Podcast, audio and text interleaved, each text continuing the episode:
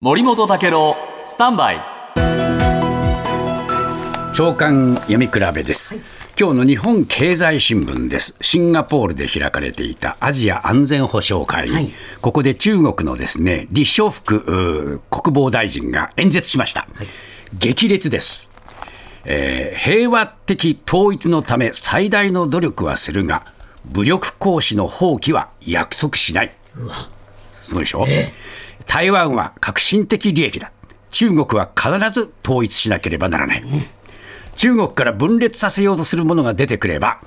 中国軍は少しも躊躇せずいかなる相手でもどんな代償を払ってでも国の土地とお領土を一体的に守り抜く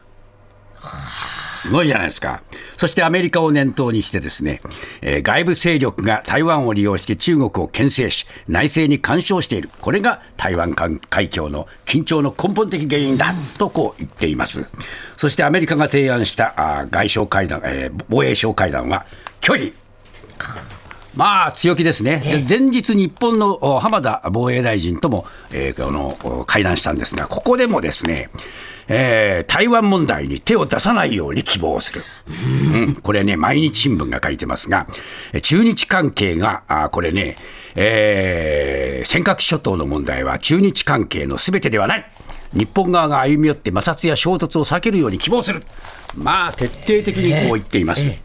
一方で読売新聞、アメリカ大手の企業のトップが中,、えー中国、北京詣でをしているという、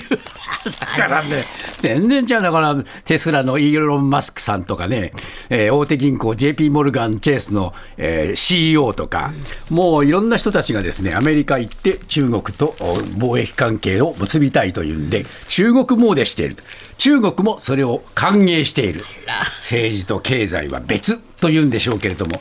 何なんでしょうね。